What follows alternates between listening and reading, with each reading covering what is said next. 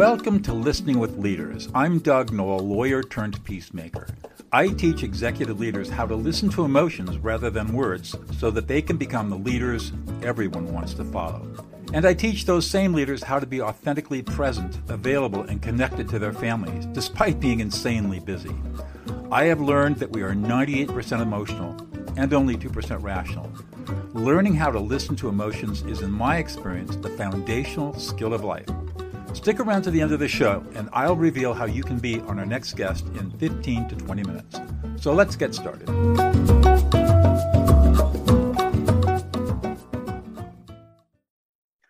Amy Kan, you are the founder of Workplace Initiative, and your U R L is w p initiative dot com. Welcome to the show. Thank you so much. I'm so excited to be here. So tell me what Workplace Initiative does. So we're a corporate coaching, executive coaching, and leadership company. Basically, we provide executive coaching, uh, coaching for emerging leaders, groups, teams, um, and leadership development training. How, I know you were in the corporate world for a long time. Yes. Tell us about that, and then how, how you're like me. I mean, I transitioned. I left a twenty-two year trial career to become a peacemaker. So I get the, I get the transition. Stuff. Yeah, I bet you do. I'm here curious about your story. Yeah. So um, I guess, my, you know, I kind of grew up to sort of go into corporate, I guess. It was, you know, in, in, in my day, uh, we didn't really know what that even meant. Like if it wasn't lawyer, doctor, you know, sort of those professions that were very obvious. Um, anything like around business was unclear, uh, but I knew that's probably what I was going to do because I didn't want to do the other things. Uh, so um, go to college. I got very interested in the entertainment industry, media industry. That's where I started. Uh, you know, it, it just kept evolving like careers, right? There's not a straight path for most of us, uh, but lots of twists and turns. Um, I went and I got my M B A in London, and that sort of began my real deep corporate career in marketing. I worked uh, in the U K for a while, then I moved to California and spent eleven years with the same company. And it was, um, it was a really interesting roller coaster of an experience that was a mix, you know, as the roller coaster, right? Highs and lows. And the high points were, you know, just being able to do some really amazing projects and having really being fulfilled by the work I was doing because it was expansive and because I was learning and because I was helping develop people on my team. And all of that was great. But then it had some real low points that were very much to do with culture and uh, and leadership.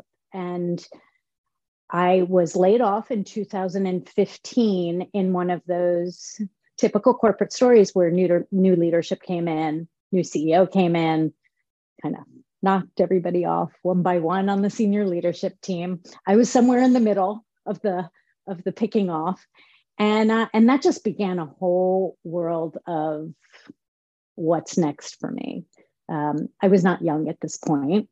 I was experienced and I felt very wise in a lot of ways, um, but yet like was not finding my fit anywhere uh, back in corporate.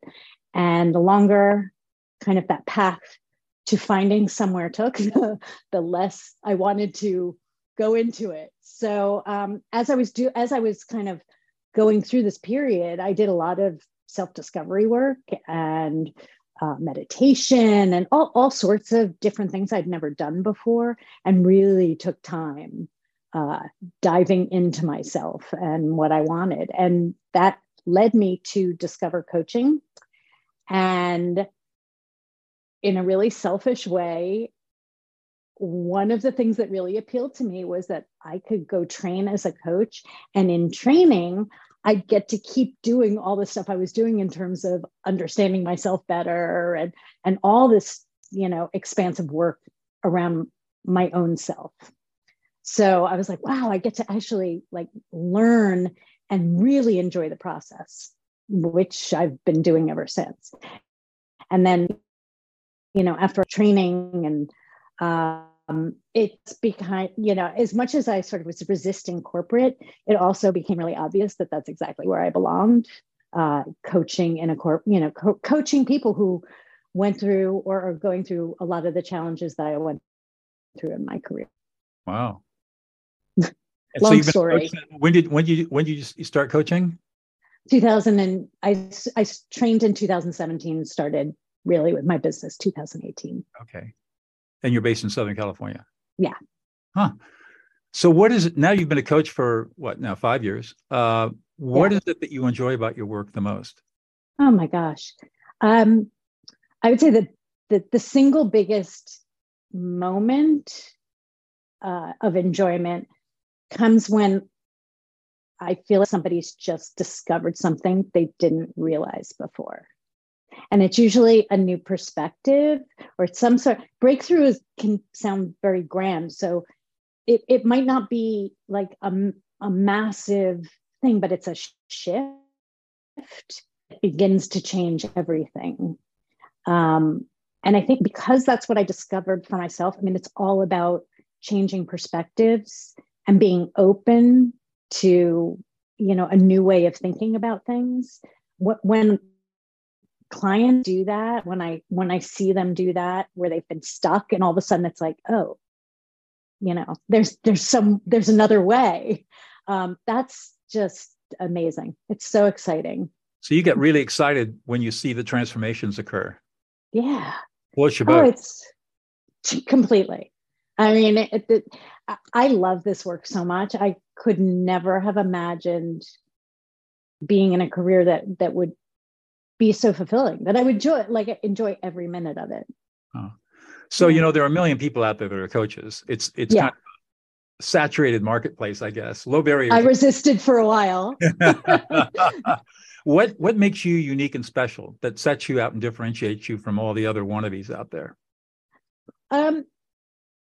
You know, my, my trite answer is that I'm me and nobody else is me, right? Um, and I, I truly believe that when it comes to coaching, um, clicking with people is the most, you're not, you're not going to get anywhere if there isn't that chemistry that, you know, so, so that me factor, it matters. Um, but I think also, you know, my background helps. What I'm trying to, and, and this is kind of what I say in, in, you know, on my website, in my business, is make work better for people. Um, I've had too many Mondays where I'd wake up in the morning and be like, you know, it's a defeating feeling, right? Sunday nights were like the worst. And Friday night, right? Because it was like, yes.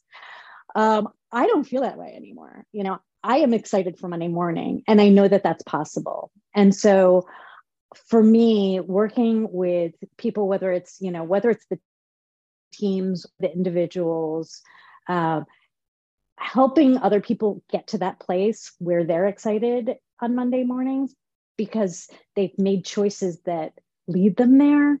Um, that, that's, I mean, I don't know if that's a differentiator, but that's, uh, that's kind of my why, I guess. Yeah. Um, and I think, you know, the energy I bring to to the work, it, it you know, it's all wrapped up in the same. Yeah, you're pre- you're pretty high energy. So let's think about a young woman coming out of college today. What advice would you give her? You got daughters. You got a daughter in college. So what advice do you give your daughters about what to do with their lives now that they've gotten most of their education out of the way? Oh God. Well, it's funny because when you talk about my daughter, I'm like, what can, she, what advice can she give me? Because honestly, and, and, and, and I'm kind of joking, but at the same time, I recently had an epiphany. For years, I've been saying when people would ask the question, like, who's had the most influence on you in your life? Uh, I would say my mother, although I know, you know, I, I talk about my father in, in a recent interview that we did, but, um, but my, you know, I talk about my mother. She was, she's really, um, she's an amazing woman, but I kind of realized that at a certain point, my daughter started having more influence on me, my eldest daughter in particular, because she's got it all together. Um, so advice for her, I don't know. But but in general, I would say um, really valuing yourself. I think for young women in particular, um, not selling yourself short, uh, knowing, like really diving into knowing who you are. And I, God, I got to say, this generation, Gen Z, they have that in spades, I think, um, which is perhaps why my daughter can teach me a, a thing or two. But I, I really believe that um, sticking with who you are is, you know, it that's the beginning, right? It's a lifelong journey. It is a lifelong journey for sure. I mean, oh, showing up as you, yourself will make you so much happier. I agree. Than trying to be someone you're not. That's right, and it's and it takes a. It took me a lot of years to learn that lesson, and right. and it took a. Um, it really did take a long time. I don't think I really started feeling that until I would, had left the practice of law, so I was no longer identifying as a trial lawyer and. And becoming a peacemaker and and starting to r- really find out who I really was. And that's hard. It's, when you're a kid, a, a young person, a young adult, that's hard. I think it is. And I, it changes over time. As you said, yeah. It's a lifelong journey, right? So who you are changes constantly, right. Gratefully, because that, that that's a good thing because we grow. Um, but I think it's embracing it. Like I, I, I think about it in leadership terms, right? That um, who... How do you discover who you are as a leader, right? That's something that I talk to, especially the emerging leaders, right, who are trying to figure it out and, you know, being authentic as a leader. And what does that mean? And I've written on that topic because I think it's so important. When I was coming up, it was about role modeling. And I think there's value in role modeling if you're role modeling the right person who resonates with you, who fits with like who you are. But I was in an environment where the the people who were successful were not the kind of people I was, right? And so, you know, as a young person, do you think, well, to be successful, I need to be like that? And I think that sometimes happens. And I know, and that affects the culture of an organization, right? Because everybody is modeling this behavior. And so so I I your your comment about authenticity really struck me. Um, I would imagine that in your coaching practice, you you are part of what you try to do is help people become more authentic if if that's something they see as being valuable. How do you how do you help yeah. them develop that?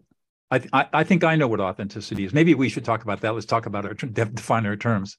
How how do you see when what you, is authentic? You that, when you say that somebody's authentic, what are you saying about that person? I think it's that they're they're not they're acting in uh, what's the word I'm trying to say in alignment with their values. Okay. I think that's like the, the from especially from a leadership point of view or a, a um, career point of view. I think that it, it it crosses everything. I think that's a baseline, but I know with when we're talking about um, in companies, in leadership, you know, there are parameters that, you know, there's such a thing as being like too, too much yourself, which could act against you. So in the context of career and profession and uh, business and uh, leadership, uh, it's be, staying in, in staying true to your values. I would add to that because I know you're big on emo- on emotional intelligence. Uh, yeah. I, I teach emotional competency, uh, which then leads to emotional intelligence. I my sense of my sense of it is that an authentic person is somebody who's emotionally very mature, mm. and that they they they are emotionally self-aware. They can self-regulate, and they have cognitive and affective empathy, and they know how to use those skills. And when that yeah. When that happens, now now they're settled into their skin, and they can they can modulate themselves appropriately in every context, and they always come across as what you see is what you get, yeah. without, without a lot of the emotional baggage that a lot of people have. Yeah, I like that, and I th- I think the the values piece probably is like the that comes first, right?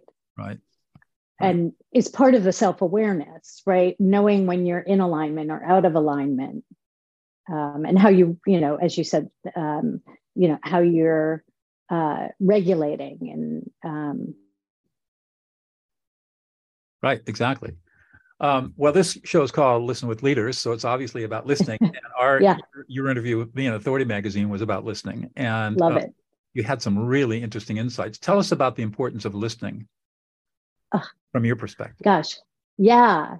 Well, I think off, uh, far too often people think of communication as talking. That's the first problem. Um, so with listening, you know, it, it is literally the other, it's the, it's the yin to the yang or the yang to the yin, right? Uh, talking without having somebody really listening is pointless. So, yeah, so they, yeah, I mean, really is a massive, it, it, it's a super important communication skill. And then effective listening is the ability to pay full attention without distraction. And that so is- that you're understanding, right? It's listening to understand. Right. It's hard to do. Uh, there's some. Uh, there's an interesting new uh, brain scanning study that's coming come out that shows um, the people that interrupt in, in conversation and, and really can't listen. It's because they have low impulse, control, low emotional impulse control, and that so they get, they get distracted. Somebody says something and it triggers an emotional experience, and now they have this urge or this impulse to deal with the emotion and to heck with the consequences, and so they just blurt out whatever they say and. And they can't, it's very difficult for them to listen because they can't manage their emotions very well, which is really interesting. Yeah.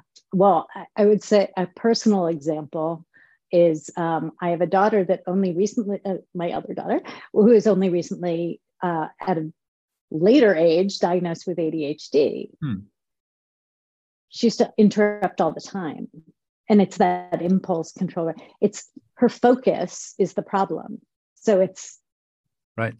She's very immediate. And that, you know, and and the active listening, being an effective listener, as you said, it's it's difficult for the best of us, right? That it takes kind of it takes practice. I I teach a skill that I developed in two thousand five, um, where I teach people to ignore the words and pay attention to the emotions, listen to the emotions. Mm. And what I found is that when people learn how to do that, they've got something to focus on. And the beauty of it is that when you listen to the emotions, you'll always remember the words because all memory is associated with emotion. Interesting. And I can, I can, I can remember conversations that I would have never remembered. I used to be, as a lawyer, a prolific note taker, but I don't have to take notes anymore. I don't have an eidetic memory, but all I have to do is pay attention to the emotions and I'll remember what happened. It's kind That's of fascinating, kind of remarkable. Yeah, I think part of it, I think part of the problem is that um, in leadership, at least in my experience, I'd be curious about what you think. People get to, the people work their way up to the ranks. They get into leadership positions. Now they've got teams reporting to them. And they have this idea that I'm at the top and I don't have to listen. And all I have to do is tell people what to do. And I'm, I know all, and I'm the boss. And, and I worked hard to get here by God. And, you know, you listen to me, that sort of very patriarchal, hierarchical attitude um, that that causes leaders, especially, not to be particularly good listeners. I mean, what's, what's your experience? I think that's very accurate. And I would add to that, since we've already talked about self-aware a little bit, that, that that's true too, as you get, as you move further up, right? Uh, because you don't get feedback. Yeah, you're getting like more like you do isolated. When you're younger. Yeah, yeah. Um, but yes, so I do think that that there's like, and good leaders listen. Good leaders surround themselves with people who have are better at things than they are, right? And so the whole point is to listen to what they have to say, right? Um, But and I'd say that that's a that's a big difference between, you know, if you if you have yes men, the so-called yes men, um, then, you know, yeah, sycophants, they they don't they don't they don't help you at all other than to assuage your ego. Right. Uh, right. It's. What do you think the prime? What do you think the primary functions of leadership are? I, I think depending where you are and what you call leadership, right? Okay. Good, fair enough. um, but I think for some, for for many of the clients that I work with, it's the strategizing, it's the development of the people who are reporting to you, helping bringing them along. Um, it's as you evolve, right, in or climb the corporate ladder, you become less of a doer and more of a thinker. And I think it's a it's a challenge that a lot of people have making that tra- transition, right? Um, and where they stumble in leadership is getting in, still being the doer and having no time for the thinking. And I'm often, ex- you know, talking to clients about the thinking being part of their job, right? The stuff they don't have time for, that's their job, right? As a leader, that's their job as a an executive, a, a senior person. Um, but I, I think the development piece is really crucial too. I mean, as a leader, you need to be thinking about your people and how their development is going and how how to expand their, you know, it's sort of the all, I, I'm, a, I'm a queen of the mixed metaphor, um, how all boats rise, the tides, all boats rise, um, right? You know, you, you, you only excel as a leader. You're only as good as the people so, who are so you're your so a, a good leader is going to be a good coach and teacher. Absolutely. Yeah. Well, that's part of the the development, right? Right. The coaching is, yeah. I mean, that's that's a big thing that I love about coaching is this sort of ripple effect, which is why I have the logo I do, because it's sort of meant to be kind of a ripple. But you know, even in one-to-one coaching, people pick up on, you know, uh, the effectiveness of the technique. And when we talk about how they develop their people or, you know, getting into the questioning versus the telling, seeking, you know, what they think instead of, you know, telling them what to do. Yeah. Um, so when I, when I teach leadership, I talk about um, focus, direction, and safety. Those are the three psychological services that a leader provides to a group. Safety being emotional and psychological safety through through being emotionally intelligent, effective, uh, cognitive empathy, stuff like that. Yeah. And um, focus is keeping the keeping the team focused on task, so so they avoid work. They don't get in, in, enmeshed in what are known as work avoidant behaviors, and and then also direction. Looking out over the horizon, saying, where are we going? Where are the dangers? Where's the where are the opportunities? Yeah, leader's the one person that can do that.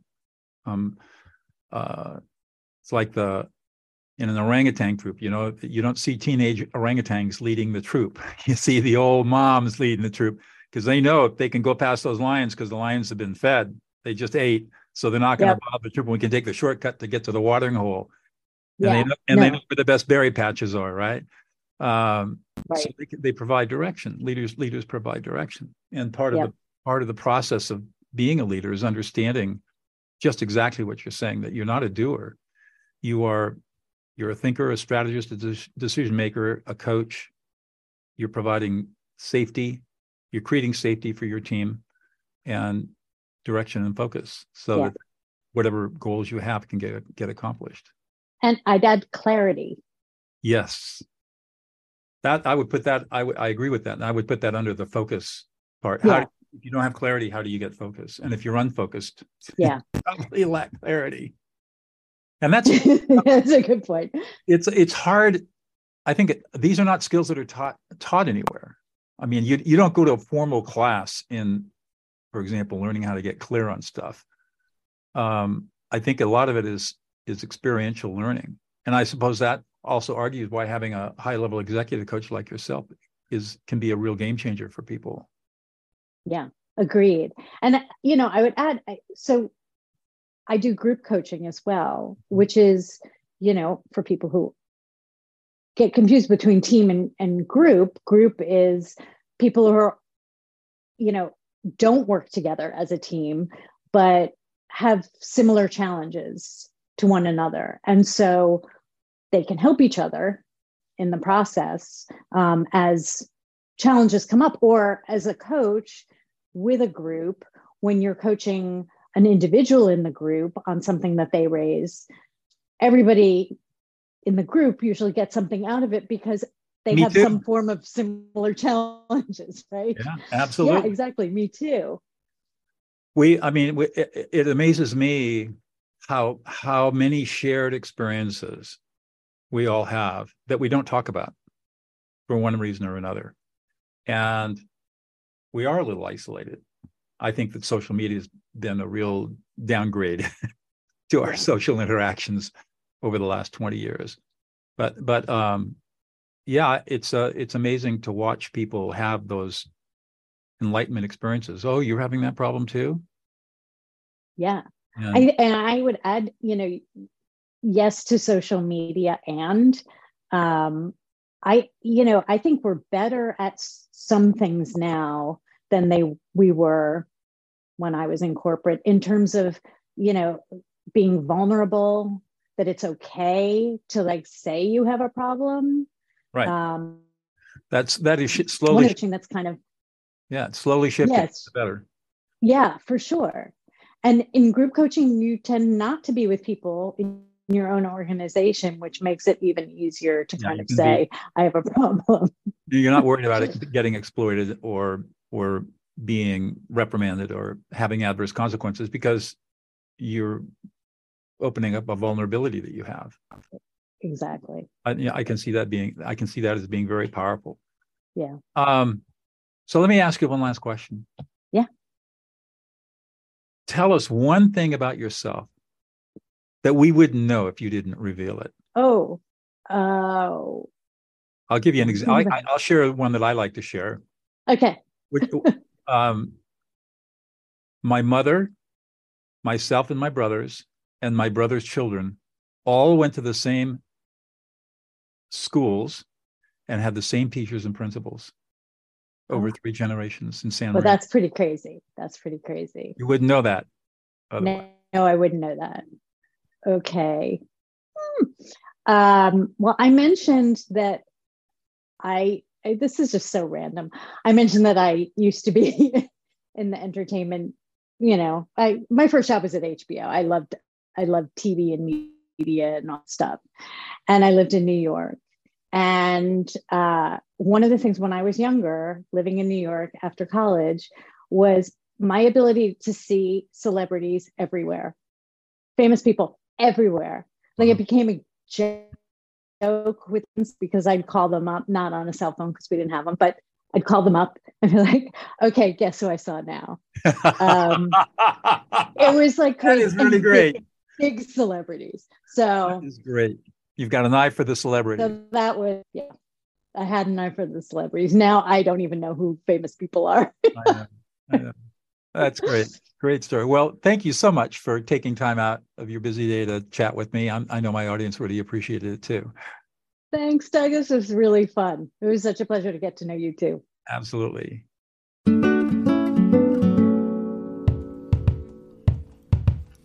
Doug Noll here. Thank you so much for listening to Listening with Leaders. If you are a successful executive leader who would like to be on this program, please visit podcast.dougnoll, D-O-U-G-N-O-L-L dot com slash podcast. If you got something out of this interview, would you please share this episode on social media? Just do a quick screenshot with your phone and text it to a friend or post it on the socials. If you know someone that would be a great guest, tag them on the social media to let them know about the show and include the hashtag Listening with Leaders. I love seeing your posts and guest suggestions. We are regularly putting out new episodes and content. To make sure you don't miss any episodes, go ahead and subscribe. Your thumbs up, ratings, and reviews go a long way to help promote the show and mean a lot to me and my team. Want to know more? Go to my website, doug noll dot com, or follow me on LinkedIn, Facebook, and Instagram. That's at Douglas E. Noll. Thanks for listening, and we'll see you on the next show.